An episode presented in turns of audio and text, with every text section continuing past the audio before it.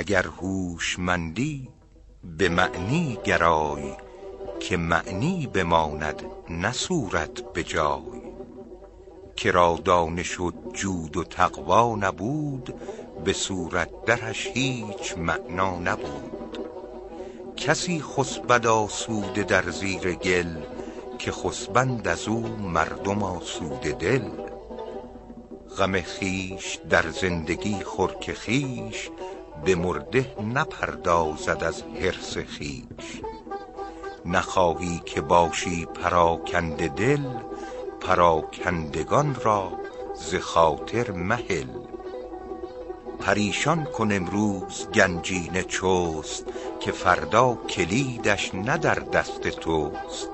تو با خود ببر توشه خویشتن که شفقت نیاید ز فرزند و زن. کسی گوی دولت ز دنیا ببرد که با خود نصیبی به عقبی ببرد. به غمخوارگی چون سرانگشت من نخارد کس اندر جهان پشت من. مکن بر کف دست نه هر چه هست که فردا به دندان بری پشت دست. به پوشیدن ستر درویش کوش که ستر خدایت بود پرده پوش. مگردان غریب از درت بی نصیب مبادا که گردی به درها غریب. بزرگی رساند به محتاج خیر که ترسد که محتاج گردد به غیر. به حال دل خستگان در نگر که روزی دلی جسته باشی مگر. درون فروماندگان شاد کن ز روز فروماندگی یاد کن. نه خواهنده ای بر در دیگران به شکرانه خواهنده از در مران.